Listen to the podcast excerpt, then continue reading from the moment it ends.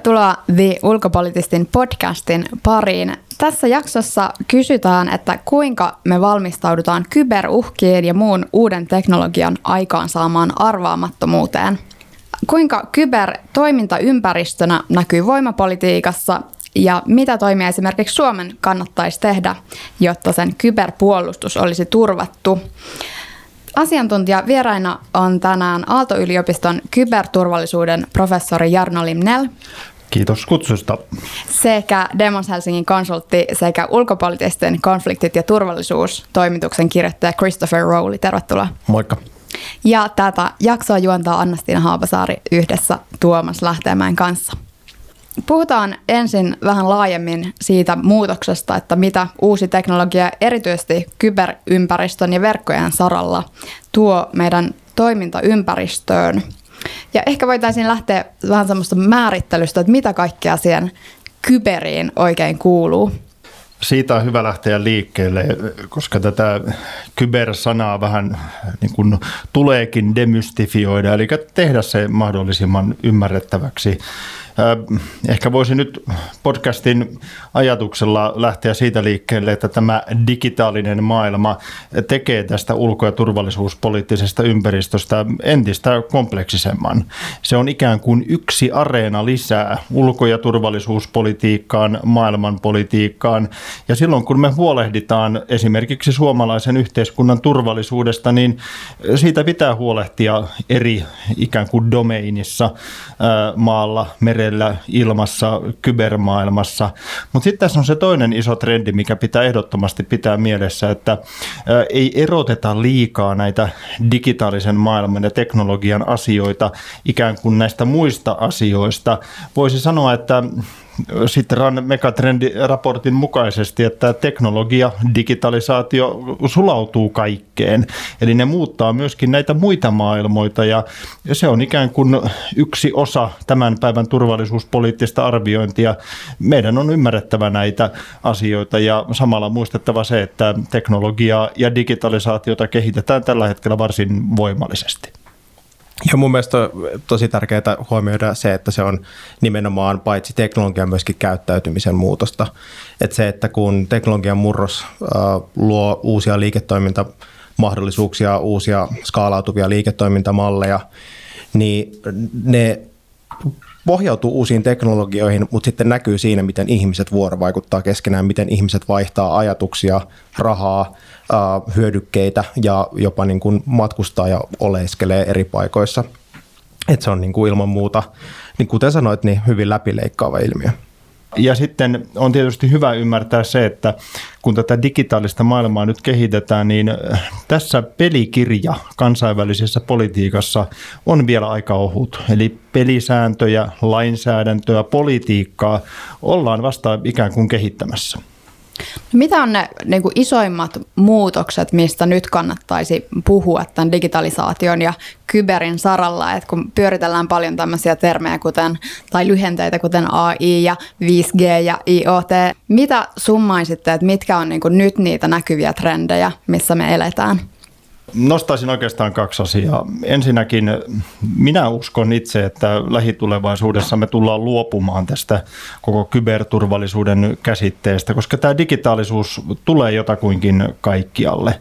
Ja se on hyvä huomioida, että esimerkiksi meidän fyysinen yhteiskunta jo nyt Suomessa, puhutaan nyt vaikka energiajakelusta, sähkön tuotannosta ja niin edespäin, niin se toimii tämän digitaalisen maailman, eli tietojärjestelmien, tietoliikenneyhteyksien yhteyksien varassa. Mutta totta kai tässä on sitten meidän ympärillä isoja trendejä, jotka näyttää, että vauhti entisestään kiihtyy. Yksi on se, että puhutaan jo nyt kaiken digitalisoinnista, puhutaan kaiken yhdistämisestä internettiin. Esimerkiksi niin kuin viittasit tekoälyyn, niin sehän tarkoittaa sitä, että keskeisin digitalisoinnin kohde on tällä hetkellä ihmisaivot. Me olemme digitalisoimassa ihmistä ja yhä mielikuvituksellisempia asioita ja ilmiöitä ollaan yhdistämässä internettiin. Ja siitä on tietysti seurauksena räjähdysmäinen datan määrän kasvu. Ja miten tätä datan omistajuutta, datan siirtoa, datan turvaamista tullaan jatkossa tekemään, niin ne on isoja yhteiskunnallisia kysymyksiä. Ehkä nyt tähän vielä voisi todeta tuon Hararin kirjan sanoin, että se, joka tulee omistamaan tämän datan, se tulee omistamaan tulevaisuuden maailman. Joo, ja tätä voi ehkä koettaa jäsentää semmoisen kehän kautta, jossa ensinnäkin meillä on uusia teknologioita, jotka tarkoittaa sitä, että meillä on entistä pienempiä, kevyempiä, vähemmän energiaa käyttävämpiä, huomaamattomampia sensoreita, joita meillä pystyy olemaan enemmän, koska ne on halvempia ja pienempiä. Sitten nämä sensorit äh, tuottaa tosiaan valtavan määrän dataa ja niiden päälle voi rakentaa palveluita, jotka sitten hyödyntää sitä dataa. Ja sitten jos kehitetään uusia, uudenlaisia algoritmeja, voidaan kutsua sitä tekoälyksi, niin se voi tuottaa entistä personoidumpia, tavallaan käyttäjän näkökulmasta parempia, huom, yksittäisen käyttäjän näkökulmasta parempia palveluita. Ja sitten nämä paremmat palvelut houkuttaa lisää käyttäjiä, jotka sitten tavallaan tuottaa lisää dataa, niin sitten tavallaan tämä kehä voi esimerkiksi tällä tavalla ää, mennä. Niin tolle, tolleen voi esimerkiksi rakentaa sen datan pohjalle mm-hmm. ajatuksen siitä murroksesta. Millä tavalla sä Chris näet, että yhteiskunta ottaa isoimman potentiaalin irti näistä uusista teknologioista? Toi onkin hyvä kysymys ja tämä teknologinen murros ihan saman tapaan kuin kaikki aikaisemmatkin teknologiset murrokset, jos puhutaan vaikka teollistumisesta, niin ne on vaatinut institutionaalista eli yhteiskunnan rakenteiden muutosta. Ja se, että näitä teknologioiden tuomia hyötyjä ei pystytä täysin ulosmittaamaan tai ne on tosi hauraalla pohjalla, jos me ei kyetä uudistamaan myöskin meidän yhteiskunnallisia rakenteita, kuten esimerkiksi ähm, ihmisten osaamista tai julkishallinnon kyvykkyyksiä. Ja nämä liittyy ehdottomasti tähän ehkä resilienssiksi kutsuttuun ajatukseen, mistä Jarmo tuossa puhui.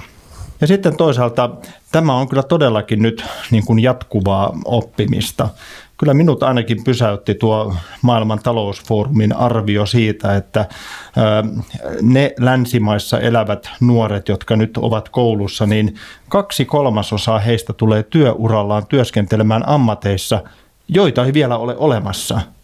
Eli voisi vähän huumorilla sanoa, että oikea vastaus, että mikä sinusta tulee isona, ei ole lähihoitaja tai poliisipäällikkö, vaan tulen työskentelemään ammatissa, jota ei vielä ole.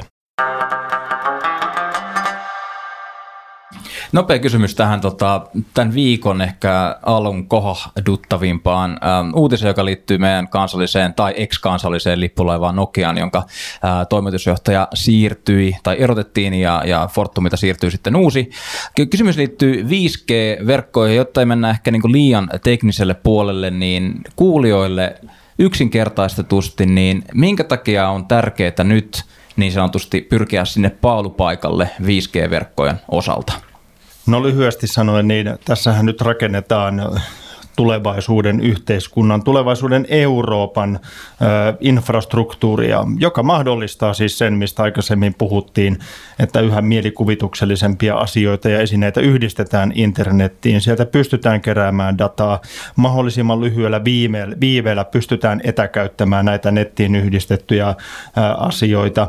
Ja nämä on tietysti isoja poliittisia päätöksiä nyt, kun tätä infrastruktuuria luodaan, koska on aika vaikea ajatella tilaa, tilannetta, että ää, sitten vedetään muutaman vuoden päästä ikään kuin päätöksiä takaisin, että tämähän nyt ei ollutkaan hyvä juttu, että nämä ja nämä toimijat rakentavat nämä verkot, vaan kyllä ne arviot on nyt tehtävä ja sitten niistä päätöksistä niin kannettava vastuu.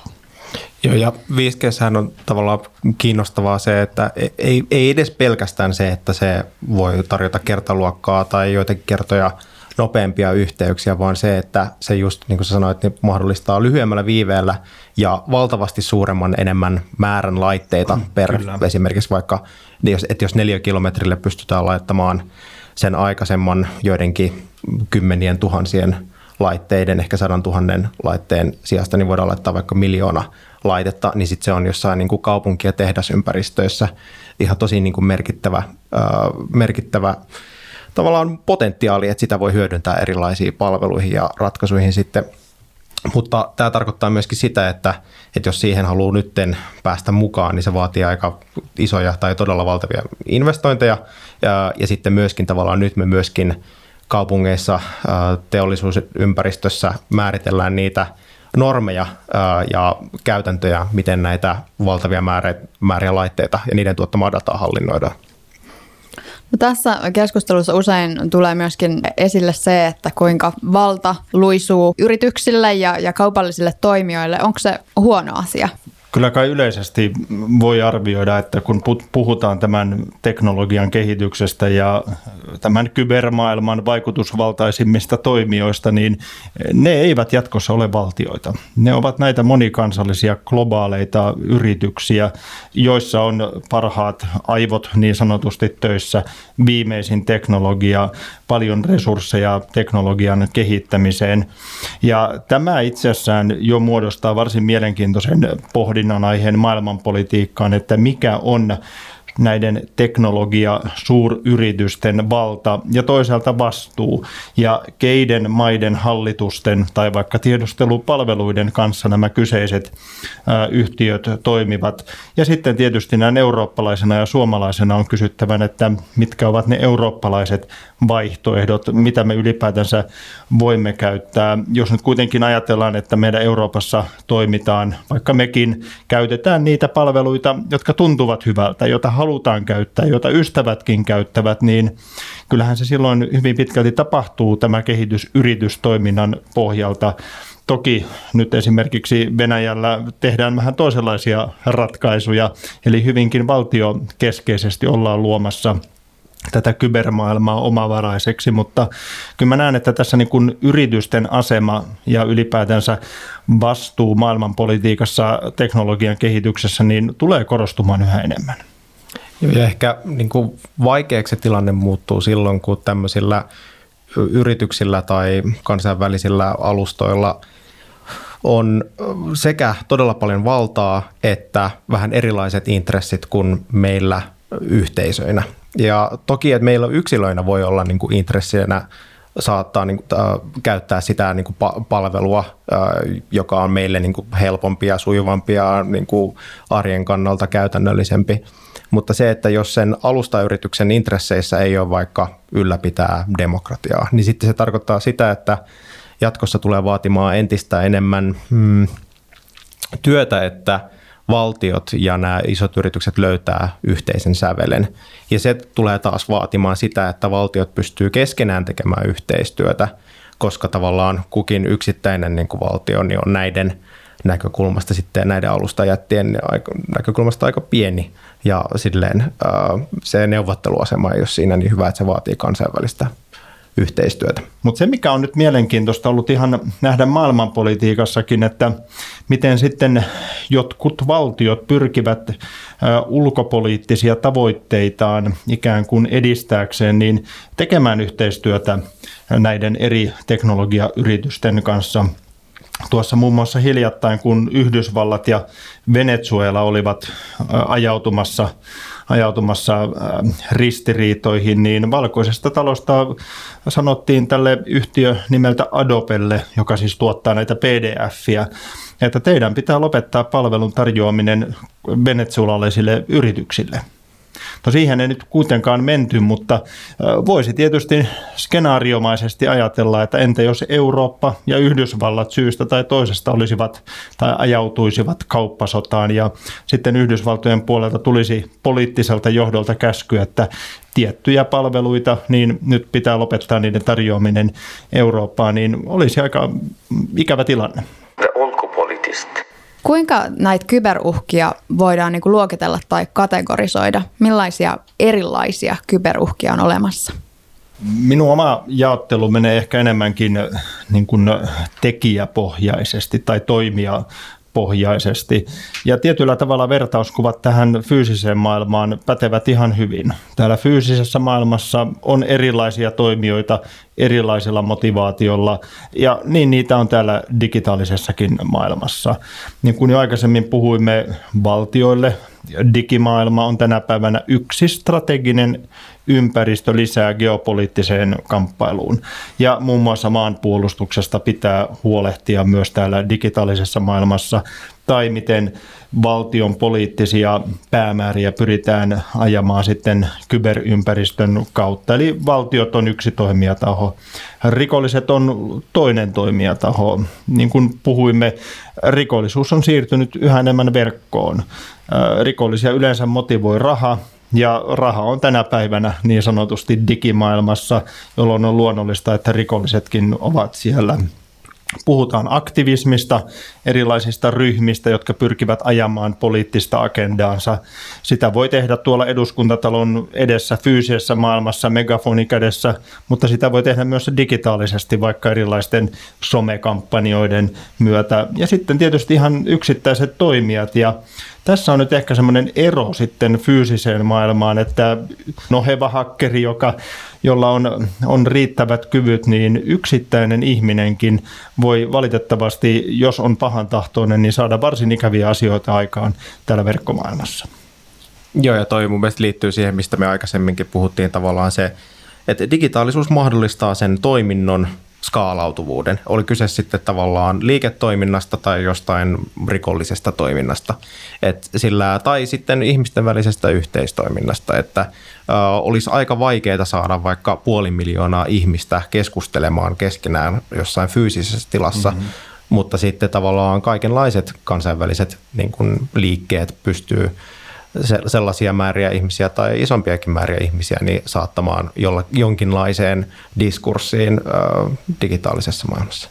Olisi kiinnostavaa kuulla semmoisia konkreettisia esimerkkejä siitä, että minkälaisia kyberonnettomuuksia tai vahinkoja ja, ja rikoksia on, on tehty. Ähm, onko tämä niin kuin paljolti niin kuin varautumista tulevaan vai onko meillä niin kuin esimerkkejä, joita nyt ei ole ehkä ihan kauheasti tullut julkisuudessa vielä ilmi? Tuossa taisi hiljattain Helsingin Sanomissa olla juttu, että yli 50 prosenttia suomalaisista on jo joutunut tavalla tai toisella verkkorikollisuuden uhriksi. Ja silloin me puhutaan nyt yksinkertaisemmillaan näistä huijaussähköposteista, joilla pyritään, pyritään siihen, että käyttäjä antaa omia salasanojaan tai tiettyjä tunnuksiaan yritysmaailmassa puhutaan yhä enemmän kiristyshaittaohjelmista, siis erilaista haittaohjelmista, jotka voivat lukita yritysten tiedot, joka vaikeuttaa oleellisesti liiketoimintaa. Tai sitten tietysti, mistä ei niin paljon julkisestikaan puhuta, niin on tietysti tiedustelu ja vakoilu se on siirtynyt koska tänne digitaaliseen maailmaan, koska se tieto on pääsääntöisesti tänä päivänä digitaalisessa muodossa ja siinä ei samalla tavalla tarvitse fyysisesti mennä sen fyysisen tiedon luokse, vaan eri keinoja käyttäen sitten pyrkiä sitä tietoa anastamaan. Ja tämä on tietysti semmoinen trendi, mitä kannattaa kyllä Suomessa seuratakin, kun ajatellaan meidän kilpailukykyä. Niin kyllähän yritysten pääasiallinen arvo on tänä päivänä tuotekehitystiedossa, asiakasrekistereissä ynnä muissa, jotka on siis kriittistä digitaalista tietoa yrityksen liiketoiminnalle.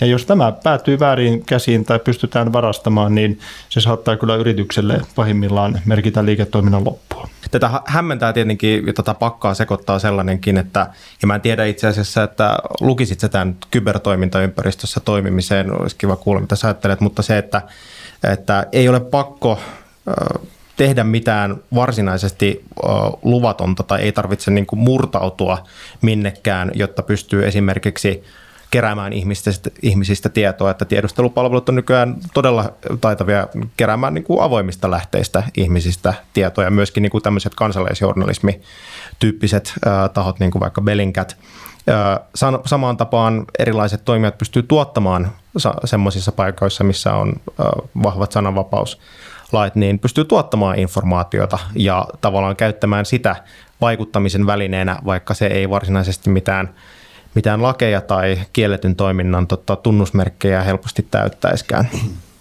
Tuo erittäin hyvä, hyvä huomio. Ja tämä tietysti liittyy vahvasti tähän tekoälypohjaiseen analytiikkaan ja sen kehittymiseen.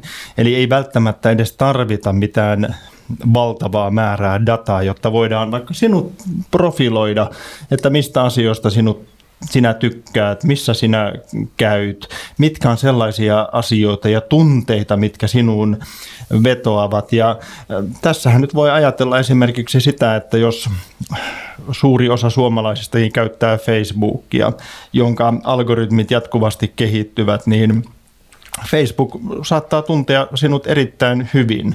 Saattaa hyvinkin tarkasti pystyä ennustamaan, että mitä puoluetta, mitä arvoja esimerkiksi seuraavissa vaaleissa tulet äänestämään. Ja saattaa esimerkiksi luokitella, että ää, tietyllä prosentilla sinä äänestät demareita, tietyllä prosentilla kokoomusta ja niin edespäin.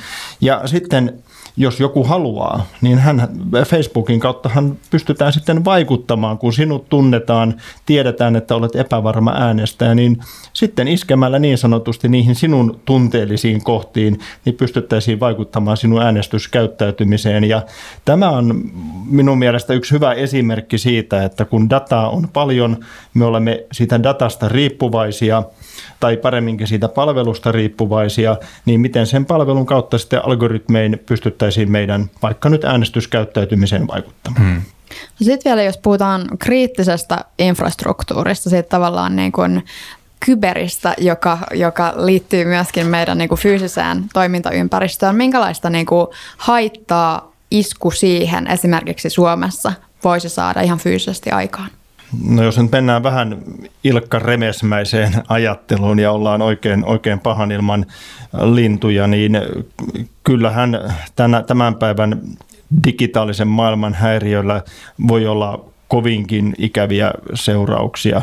Ja nyt mä viittaan kyllä siihen, että, että nyt jos ajatellaan, että meidän kriittinen infrastruktuuri, kuten vaikka terveydenhuolto, sähkön tuotanto, energiajakelu, niin toimii tämän digimaailman varassa.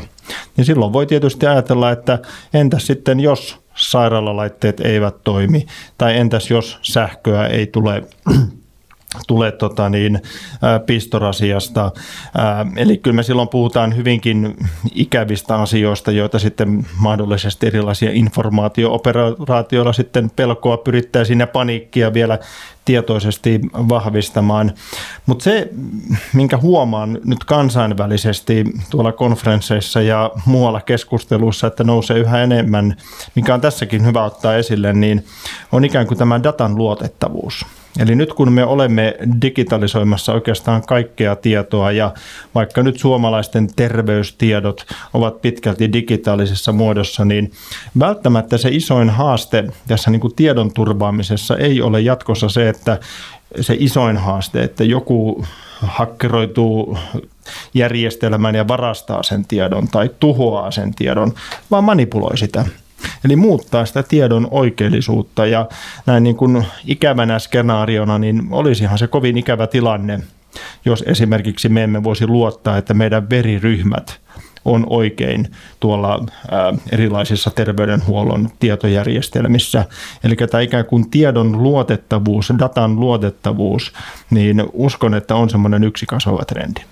Niihin järjestelmien luotettavuuteen liittyy myös sellainen pirullinen ominaisuus, että joskus riittää, että luodaan epäilys siitä, että jotakin pahaa on tehty mm. tai että jokin asia ei ole mennyt niin kuin piti. Se, että onko tosiasiassa tavallaan esimerkiksi niissä tavallaan nyt niin kuin sekä Yhdysvaltain että Iso-Britannia ja vissiin vähän Ranskankin vaaleissa, niin mm-hmm. se, että on syntynyt epäilys siitä, että kaikki ei ole mennyt ihan niin kuin piti, niin tavallaan se jo pystyy niin kuin tuottamaan valtavaa vahinkoa sille äh, tavallaan demokraattiselle yhteiskunnalle, joka elää siitä äh, luottamuksesta. Tuo erittäin hyvä asia ja tuo nousi kyllä esille, kun Suomessa pohdittiin hiljattain mahdollista sähköiseen tai internetpohjaiseen äänestämiseen liittymistä, niin jos sillä tavalla lähdettäisiin tekemään, niin kyllä tuo oli yksi aivan keskeinen asia, että pystytään ikään kuin varmistamaan ja varmentamaan sen vaalien tulos jälkikäteen ja kumoamaan huhut, joita voisi laittaa joku liikkeelle tarkoituksellisesti, että vaalien tulokseen ei voi, ei voi luottaa. Ja kyllähän se nyt sinällään demokratian kannalta on ollut esimerkiksi surullista seurattavaa Yhdysvalloista. No nyt siellä on kohta uudet vaalit, mutta tuntuu, että edelleen siellä kysytään, että mitä vuoden 2016 presidentinvaaleissa oikein tapahtui. Olisi mielenkiintoista kuulla myös sulta, että kun puhutaan tämmöisestä niin kuin, ö, hypoteettisesta kybersodankäynnistä, niin näetkö sä tämän niin kuin todellisena uhkana vai, vai mistä, mistä näet, että siinä on kyse?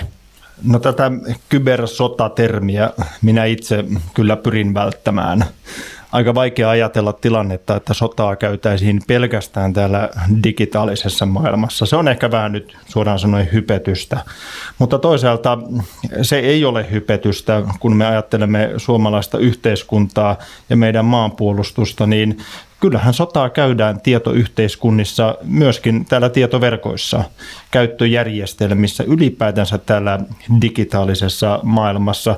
Se on ikään kuin yksi sodankäynnin ulottuvuus lisää mikä pitää ottaa huomioon.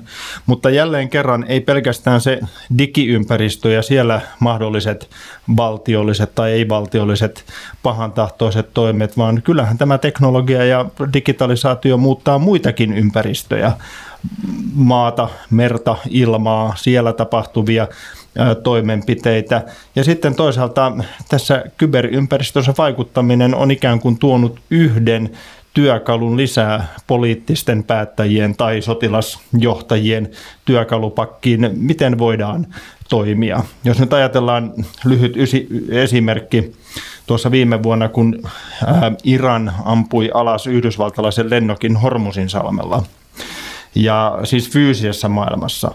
Ja sitten Yhdysvalloissa pohdittiin, että mikä on vastatoimi tälle Iranin toiminnalle, niin lopulta päädyttiin tekemään kyberhyökkäyksiä iranilaisia tiedusteluryhmiä ja ennen kaikkea ohjusten ja rakettien laukaisujärjestelmiä kohtaan, jolloin sitten kun softa sotkettiin, niin siellä ei enää raketit ja ohjukset ilmaan pääsetkään. pääsetkään. Eli tämä ikään kuin tarjoaa yhden vaihtoehdon valtion poliittisille päättäjille tehdä vaikka vastaiskuja tai tehdä erilaisia provokaatioita. Ja taas kun ne pelisäännöt on vähän erilaiset tässä mielessä digitaalisessa maailmassa, niin näiden tekojen, jollei sitten niin sanotusti kättä nosteta ilmaan, niin äh, tekijän osoittaminen on aika haasteellista.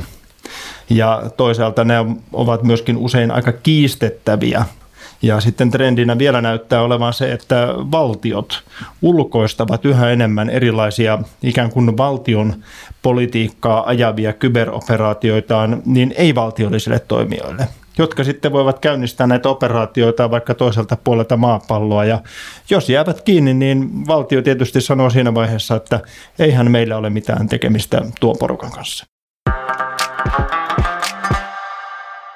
No jos ajatellaan, että me lillutaan tällaisten kyberuhkien ympäröiminä, niin minkälaisia tällaisia niin kuin suojavalleja, jos ajatellaan vaikka Euroopan unionia ja meitä niin kuin laajempana, niin laajempana kuin Suomi, Suomen hallitus, jos ajatellaan niin Euroopan unionin kyvykkyyttä, komission kyvykkyyttä, säätää lakeja ja parlamentin kyvykkyyttä säätää lakeja, niin ollaanko me onnistuttu siinä? Jos me mietitään, että yhdeksän, mainitsit tuossa aikaisemmin, että suurimmasta yrityksestä liittyvät tai pyörittävät dataa bisneksenään ja yksikään niistä ei ole eurooppalainen, mutta minkälaisia kyvykkyyksiä meillä on niin sanotusti torjua tätä vaikuttamista? Vähän polveileva kysymys, mutta toivottavasti saitte hieman kiinni. Ehkä niin kuin, jos mä lähden tavallaan sieltä ylikansalliselta ja sitten zoomaan yksilöön, niin tota, Suomen olisi mun mielestä erityisesti Euroopan unionin viitekehyksessä on todella, todella tärkeää olla mukana kehittämässä sitä tavallaan yhteistä linjaa ja regulaatiota. GDPR on varmasti niin kuin kritisoitu ja joiltakin osin varmaan syytä kritisoida, mutta se on mun mielestä hyvä esimerkki siitä, miten niin kuin yhdessä voidaan saada aikaan todella kunnianhimoinen projekti, jolla pyritään kuitenkin suojamaan niin kuin yksilöiden tota, oikeuksien ja yksityisyyden toteutumista. Sitten Suomen ehkä niin kuin kansallisella tasolla niin tulisi ehdottomasti tota, jatkossakin panostaa siihen tavallaan TKI, osaamiseen, mikä meillä on. Ja se ei synny, synny tietenkään pelkästään, että valtio tavallaan panostaa TKI-määrärahoihin, vaan siihen liittyy muitakin yritysten toimintaedellytyksiin liittyviä asioita, mutta kyllä tavallaan niin kuin terve niin kuin sekä kansalais- että liike tai sitten yritystoiminta, niin ehkäisee tämän tyyppisiä tämän tyyppisiä tavallaan haasteita. Ja sitten ihan ehkä semmoisena yksittäisenä huomiona sitten sieltä niiden palvelujen kehittämisen näkökulmasta, niin olisi varmasti syytä, ja monessa yrityksessä panostetaankin siihen, että siellä olisi enemmän esimerkiksi humanisteja tai niin kuin muunkin tyyppisiä ihmisiä tavallaan kehittämässä sitä teknologiaa ja miettimässä sitä, että ei pelkästään sen käytettävyyden, vaan myöskin niiden uh, tuotettavien palvelujen ikään kuin arvojen uh, ja ni, tai niin kuin niissä piilevien arvojen näkökulmasta, että kuinka moninainen joukko on tekemässä sitä teknologista ratkaisua, niin sitten tavallaan myöskin kuvastaa, että minkälaisia normeja siellä voi heijastua. Lyhyesti voi tuohon vielä jatkaa, että sen on kyllä oppinut, että täällä kybermaailmassa niin monimutkaisuus on yleensä kyberturvallisuuden pahin vihollinen. Jos teet jostain teknologiasta tai vaikka sähköpostista turvallisen, mutta se on vaikea ja monimutkainen käyttää, niin ei toimi.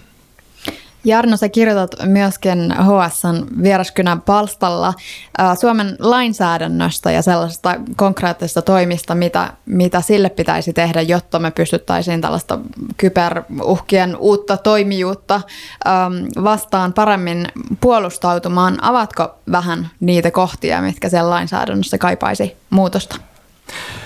No hyvä tässä on tietysti ollut, että kyllähän meillä lainsäädäntö on kehittynyt ja esimerkiksi tiedustelulainsäädännön myötä on siirrytty paremmin digiaikaan ja pystytään paremmin vastaamaan erilaiseen ulko, ulko, ulkoa tulevaan vaikuttamiseen ja, ja, ja pahantahtoiseen toimintaan. Kyllä se tässä iso kysymys liittyy nyt lainsäädännön osalta nimenomaan siihen, että jos meidän yhteiskunta joutuisi tällaisen vakavamman kyberhyökkäyksen kohteeksi, niin mikä on ikään kuin yhteiskunnan lainsäädännön näkökulmasta mahdollisuus toimia siinä tilanteesta? Kenellä on johtovastuu? Millä tavalla me ikään kuin valjastamme yhteiskunnan voimat ja mahdollisesti sitten jopa teemme jonkinlaisia vastaoperaatioita? Ja tämä on mielestäni yksi hyvä esimerkki siitä, että tämä digimaailma, siihen liittyvät pelisäännöt ja myöskin voimankäyttöoikeudet, niin tämä on kehittyvä ilmiö ja tämä vaatii kyllä meidän lainsäätäjiltä, eli eduskunnalta, niin ikään kuin jatkuvaa valppautta.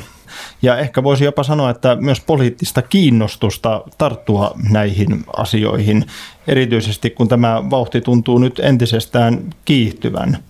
Ja kyllä siinä mielessä minä, vaikka kritiikkiäkin olen siitä kuullut nyt näitä yksityiskohtia kohtaan, mutta tämä ministeri Kulmunin hiljattain tekemä avaus ja, tai paremminkin esille nostaminen eurooppalaisen ja suomalaisen kyberomavaraisuuden pohdinnasta ja sen kehittämisestä, niin minun mielestäni se on oikeinkin tervetullut. Se on hyvä, että me mietitään sitä, että mitkä ovat esimerkiksi täällä kybermaailmassa sellaista kriittistä osaamista, sellaisia kriittisiä teknologia turvaratkaisuja tai alan yrityksiä, jotka meidän on pidettävä kansallisissa käsissä. Ja tämmöinen pohdinta kyllä tulee käydä, sanoisinko, erityisesti poliittisella tasolla.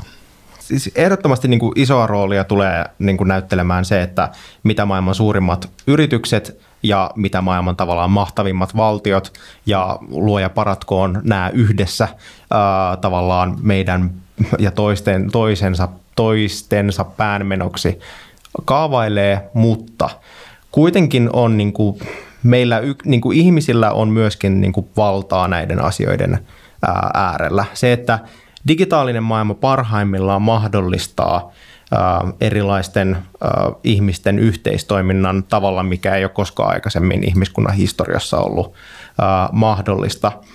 Niin se on semmoinen mahdollisuus, joka edellyttää sitä, että me vaaditaan myöskin meidän päättäjiltä sitä, että niin me pystytään mahdollistamaan sitä yhteistoimintaa ilman, että tietyt vaikka alustojen kaupalliset intressit pääsisivät sitä niin kuin liikaa vääristämään, mutta pointti on se, että, että se, että me pystytään yhdessä myöskin vaikuttamaan näiden monin tavoin arkisten asioiden äärellä. Ja ei ole kyse pelkästään niistä digijäteistä tai Kiinasta ja Yhdysvalloista. Nämä on meitä kaikkia koskettavia asioita ja Kyllä. monilla tavoin tosi arkisia asioita ja kun kysyit siitä, että voidaanko me luottaa tavallaan siihen, että yritykset ja valtiot tämän homman hanskaa, niin me ollaan ne yritykset ja valtiot ja järjestöt ja ammattiliitot ja puolueet ja seurakunnat ja futisseurat ja mitä tavallaan, että me ollaan tavallaan se yhteiskunta ja kun jos me tajutaan, että nämä on meitä kaikkia koskettavia asioita ja ne on tärkeitä asioita ja me panostetaan niihin, niin hyvä tulee. Paljon kiitoksia teidän asiantuntemuksen jaosta ja mielenkiintoista jaksosta Jarno Limnell ja Chris Rowley. Kiitos paljon. Kiitos Anastina. The Ulkopolitist. Lisää keskustelua kyberuhkista sekä muista ajankohtaista turvallisuusaiheista tulossa myöskin The Ulkopolitistin ja Upseeriliiton yhteistyönä tuottamassa Uudet uhkat 2020 seminaarissa ensi perjantaina 13. maaliskuuta. Seminaaria voi seurata streamin kautta sekä myöskin myöhemmin tallenteena. Pysy siis kuulolla.